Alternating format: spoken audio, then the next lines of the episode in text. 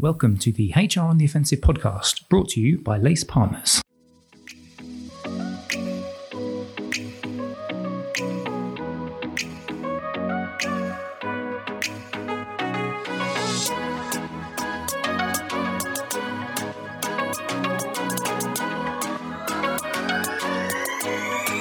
Good morning, good afternoon, and good evening, and welcome to the latest H R on the Offensive podcast. It's me, Chris Howard from Lace Partners.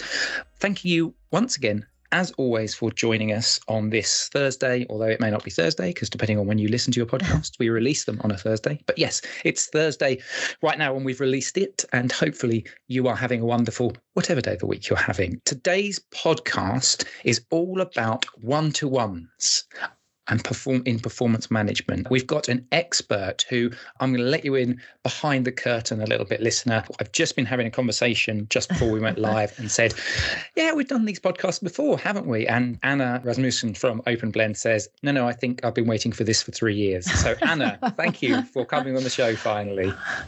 I'm delighted to finally be here, and it doesn't feel like three years, and it's been a joy talking about it for so long, but we are doing it today. We've got a really interesting few questions that we want to chew the fat over, but I always like to have a partner in crime with these sort of things because it becomes nice as a conversation starter rather than a I'm going to I- interview somebody. So today's host with the most, hostess with the mostess that I've got with me is the wonderful Debbie Mitchell. Now, she has been on the podcast before because we talked about her book. She'll take every opportunity to plug her book. We're not going to talk about her book today, though. Debbie, how are you doing? I'm doing great, thank you. It's lovely to be back again on the pod. It's lovely to have you back on. So we're going to do a bit of quizzing for Anna on the topic today. Before we do that, though, let's do a little bit of a check-in as to who Anna is for those people who haven't actually perhaps heard of Open Blend before. So, Anna, if you can give us just a little bit of an overview as to who you are, what you do, and then Open Blend as well, please. Yeah, absolutely. So I'm absolutely thrilled to be chatting to you both today, and I'm really excited to be sort of lifting the lid or talking in more detail about one-to-ones and performance management, because it's something that's very important to me. So yeah, Chris, as you mentioned, my name is Anna Rasmussen. I'm the founder and C E O of Open Blend. Open Blend is a multi-award winning now. So we've won C I P D in the last H R Supplier and Personnel Today H R Tech Supplier of the Year. So thrilled uh, yes. with that. Yeah. And we are a next generation performance management tool that supports businesses to build high performing cultures, particularly with today's workforce. So we can come on more to what we do. But and if you want to know a little bit about my background as a founder Of, of a business, I think it's important to understand kind of my background and where, why I've developed And, and, you know, a, a next generation focus on performance management. So my background's actually coaching. I've been a leadership development coach for sixteen years. And before Open Blend, I spent majority of my time in training rooms with groups of people managers, training them how to use coaching to drive the performance of their teams. And back in those days, they were sort of, you know, two or three consecutive days in a boardroom every, every other month or something. And about ten years ago, two things really came into my focus. One was the types of conversations that managers were having to have with their direct reports to drive performance was broadening. And the second one, and I would say eighty-five percent of the managers that left the training room would say to me, Anna, today was fantastic. Do you have a framework I can use on the job? So, and I was just very aware that managers were crying out, not just for the content in a classroom or in a training room, but actually on the job when they're talking to their people, and the conversation was broadening. So I put all of my ideas into a piece of software, and that's when Open Blend was born. When we first went to market, we were a coaching tool, so very much focused on supporting co- the conversation between a manager and their direct report that focused on an individual's motivation and an individual's well-being. And then after a couple of years of revenue generating, our clients came back to us and said, look, we're having great conversations in Open Blend, but we're having to then shut Open Blend down and have a conversation about performance elsewhere, so performance objectives elsewhere. Can you put performance in Open Blend? So in twenty seventeen, we did that.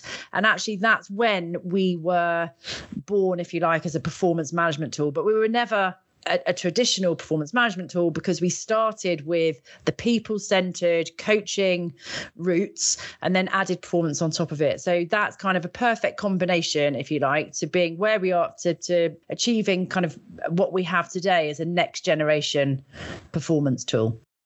Okay, thank, thanks so much for that. I think it's really interesting to, to to take the kind of the concept around just having a really good conversations around motivating well-being and think about how that applies to performance. And yeah. I think that, you know, for me, some of the challenge, Anna, is that it's interesting that some of your clients were asking for the framework. Like so often in organizations, we see a structured framework around it.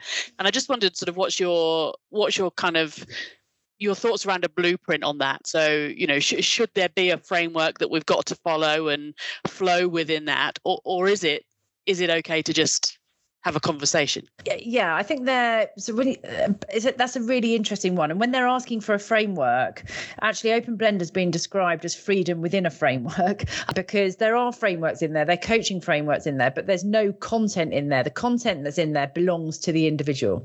So to give this right. a little bit more kind of structure, if you like, we've got Our, our, we Open Blend has a full suite, if you like, of, of modules. So in Open Blend, you can talk about performance objectives, you can talk about well-being, you can talk about motivation, you can talk about feedback, you can talk about high fives and recognition, you can talk about your development, you can talk about a review, so probation review or end of year roundup or development review. So there's lots of different things you can talk about. The framework in Open Blend sits within an agenda. So you'll see here, as I'm talking about the tool, all these different coaching aspects of it that come through, because a good conversation starts with, what are we going to talk about today? So So if you look at what makes a bad one-to-one, it's when, you know, and, and I'm sure lots of listeners, people listening today will resonate with this, is when you sit down with your manager and your manager, and it is basically a task review, and your manager leads it, how are you getting on with that? How are you getting on with this? Okay, we've had our one-to-one, we've had a catch-up, move on. Mm. That is not what we look at as a, as a one-to-one. A one-to-one is actually we're employee-led agenda. So the employee says, this is what I want to talk about. And they pull that from all the different modules that are in the platform. And every business will have different modules switched on. So what do they want to talk about? So then when they sit down, they've already got in front of them what that conversation is going to look like. So we're going to talk about these three things, and that's it. So already it starts off, it, it, so it's a framework, but it's more like a best practice framework as opposed to mm. a list of questions, if you like. And then when you go in to talk about each of those items, we support a, a discuss journey. So we use the GROW model in the tool. So again, it's a framework, but it's just a framework for pathway to action. So where do you want to get to? Where are you now? What are the hurdles in the way? And then what are we going to do as a result of that? So it's just a structure for a conversation as opposed to a framework that's been forced from H R onto into employees' hands. And then, so they're the, they're the kind of frameworks that we look we we kind of look at. So, but I think when it comes to a blueprint of, a, of an effective one-to-one, I think it's important to think about it, because actually an ineffective one-to-one can have the opposite effect. It can be demotivating and it can reduce performance. So an effective one-to-one, there's three main components that I think I think about that makes up a really valuable one-to-one. One is the frequency in which these one-to-ones are taking place. So they need they need to have momentum. Okay, so if it's just one sporadic one here, one sporadic one there, or if they're too frequent, they can become boring. Or so it needs an optimum cadence of the, around the frequency. Yeah, so that's that's one. The second one is the breadth of content in which people can focus. So we pride ourselves on Open Blend that we we support conversations beyond just objectives. So, but it might be that they just want to talk about a performance deliverable goal, or but the breadth of content is really important and giving people the choice of things to talk about. And then the third one is the effect is the effectiveness of that conversation, because you can have loads of conversations about loads of different things, but if it's not effective, then it falls down at the final hurdle. So you need to ensure that those conversations are effective, and that's where software actually really plays a part, because it can support the stru- the you know the structure and the effectiveness of that conversation. So that's why I would say a blueprint. So if you're doing it without software, I would say making sure you have them booked in and you're sticking to them, making sure you're talking about things beyond objectives. So because it's mm. such a fantastic opportunity to do it, and making sure that the structure of that conversation is effective by setting an agenda and follow up and making sure you mm-hmm. leave with actions, and those mm-hmm. actions have owners, for example. Yeah. I think one of the key things you said, which I'm always really passionate about, is the sticking to it. So the frequency and the sticking to it. Because yep. it's very often the easiest thing for me as a manager to take out of my calendar. Yeah. But it's the last, I was just arguing, it's the last thing that should be taken out. Yeah. Right? Because the message that gives me, if you cancel my one-to-one, is yep. anything is more important than the conversation I was about to have with you. Absolutely. And, and I think that, that before you even start, it's a massively demotivating message, right? So, yep. so it's sort of that frequency and that consistency, I always think of, of delivering those just delivering on those conversations, and about being available for people to have that that open space to talk about things. Yeah, absolutely. But and also I think that's where software plays a really impo- really important part as well, because we make it so everyone's we're busy. Everyone's busy. Our diaries are back to back. You know, it's it's insane the pace and you know and the workload that we're working to. Open Blend integrates with people's day-to-day tools. So we've got full integration with calendars. We can set up recurring session bookings in there. We then integrate fully, well, eighty-five percent of our customers are on Teams, but we also do this with Slack and with Google as well, but use Teams as an example. So before a session, we'll send out the agenda to both parties on on in Teams so they can have a look at what there is on the agenda and what they need to prepare for. This bit I think is really important. When you in the platform, every action, objective, milestone has a due date. When that due date's coming up, we ping it out on Teams. So it's front of mind. So, all right, that is coming up for due date. So I need to action something on there.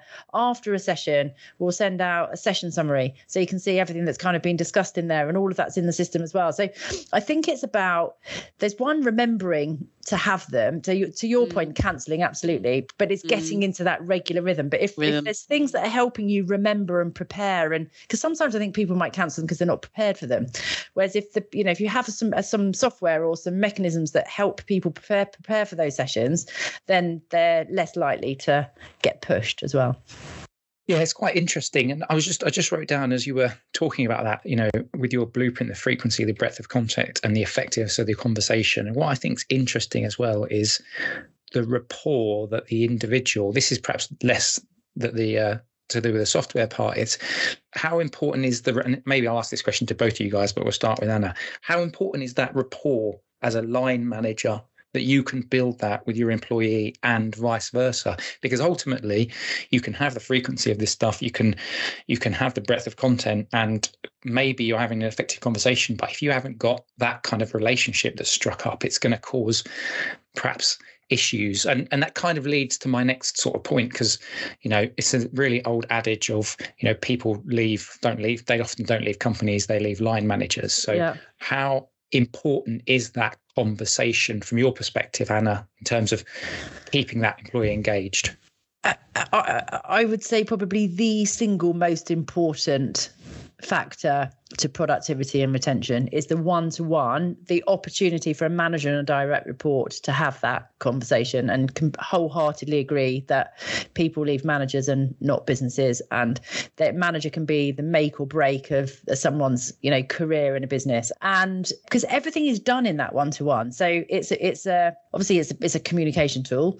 You're, you're able to build rapport, understand aspirations. I think for managers today, I think being a people manager is an incredibly challenging job, and I think post-COVID it's even more challenging.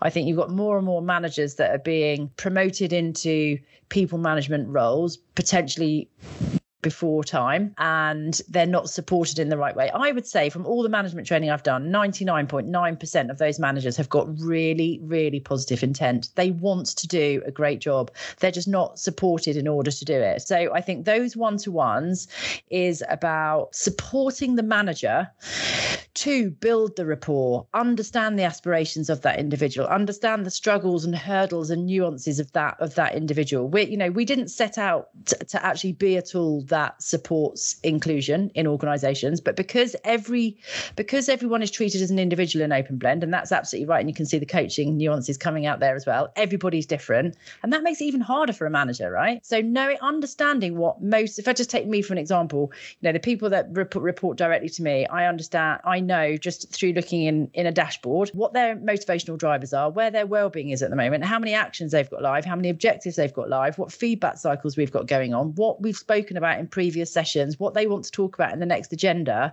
So every single aspect of that helps me be a better manager and have a better conversation. So I think t- to your point, you know, how, how important, I mean, I've pretty much dedicated the last fifteen, sixteen years to ensuring that these one-to-one conversations between a manager and employee are valuable and successful, because they are absolutely that. This is this is the the linchpin in in retention and productivity.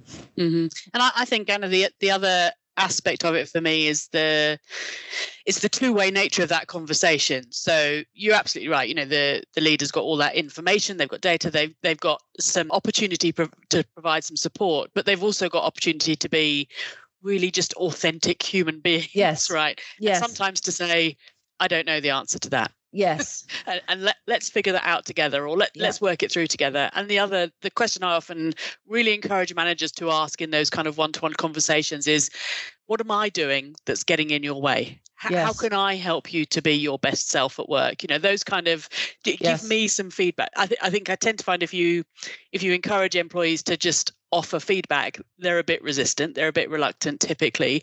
But if you ask that kind of question, yeah. as a manager, it's A, it's it's authentic, but B, it's suggesting, you know, I recognize I might be doing some things, let me, you know, he- help me to understand how I can help you better. And I think, again, yeah. that that two-way nature becomes a very powerful element of the of the conversation. Absolutely. And actually, I think that that's, you know, a, a brilliant question for a manager to be asking employees. But I think it takes confidence to do that. How can I be better? How can I help you thrive more? How can I? And that does take rapport and regular conversations. And yeah, so absolutely. I think the, the benefit of that is two way. And then it, and then it just it grows. Interestingly, when we first onboard a client, scores, we get kind of data through of how people have scored against their motivational drivers and things that are getting in the way and all the rest of it. And then after a couple of sessions, those scores go down, and we couldn't work it out for ages. Why do scores go down at the beginning? And, it, and I think it's because they, when people first start having conversations with their managers like this and looking at kind of data and using data to facilitate conversation, they, they're kind of a little bit hesitant to be really truthful. So they might score things a little bit higher. And then mm. when they have a conversation, they think, and they realize, oh, right, okay, this conversation absolutely is about me and how I'm going to thrive. I'm going to be a little bit more truthful now. And then all the scores would come down. So that was the trend that we saw. Mm. And it does it does take that just to kind of jump in with both feet and just start having those conversations. Yeah, it's interesting. I want to just move us on just a little bit, because you started to touch about it earlier about the flexible and hybrid work kind of environment. And I think yeah. this is an interesting bit for us to have a little, to kick around a little bit actually, because being a line manager myself pre-COVID yeah. and being one post-COVID, where, well, I know we're not post-COVID, but um, in this current universe that we're living yeah. in, I have just, maybe I've taken it for granted that there are certain types of skills needed to be able to be an effective line manager mm. when you are dealing in a hybrid world. Like uh, until um, one of our team that had joined, it was recent, classic Gen Zer, they, what, they, what are they, when they're all in their twenties, it's Gen Zer, isn't it? So, young. Uh, uh, young. Young person, yeah. And uh, actually for the first six months of him being within the business, I'd not really met him, because it was pretty much through, it was pretty much all exclusively through Teams. So I just wanted to get you guys, and again, start with Anna, just get your thoughts on this idea of what are the type of skills that a line manager needs to, to deliver that perfect blueprint from a flexible hybrid perspective compared to the pre-COVID kind of era that we lived in. I think curiosity is really coming, is the, is the word yeah. actually that's coming to the front of my mind when I'm thinking about that. I think you ha- you've got to be really curious. You've got to dig a little bit deeper. You've got to be able to discuss the stuff that you can't see. So when you're in the office every mm. day and someone might be struggling, or someone can just shout across the desk, or, you know, can you help me with this? I, th- I you know, I think like a, a, layer, a layer of curiosity about, so really simple things like clarity on deliverables. Okay. So you're not with somebody, you need to set that person up for success. So you might have a manager that isn't particularly strong. So I'm naturally very big picture and not really into kind of, I don't enjoy all the detail. That's just, just my character. But if I, I, work, I manage a couple of people that are really detail orientated. Okay. When we're not in the office together now, I need to help them break down everything that needs to be done into small, into small. I need to be really curious as to the way that they work best, because we can't see each other every day. So working with them, making sure there's absolute clarity on deliverables there, I think is, actually I'm going to do this personally for me. I need to be, I I've had to be more curious to what makes people tick and how they, how, what clarity looks like for them in terms of their deliverables. Absolutely need to be able to have the confidence to have broader conversations. So well-being, I mean, it's, you know, it's, it's, it's on every business's agenda now, but just being yep. confident and how are you doing today? You know, is that, how are you managing your workload? Are you on top of that? Are you stressed out about things like that? Are you, how, what's your confidence level on delivering against that thing? You know, just simple questions questions to just to be more curious and try and evoke a response about how somebody might be feeling. And I think going back, Debbie, to our point there about regularity as well, you have mm. to have those regular touch points all the time. So it just be kind of becomes the norm.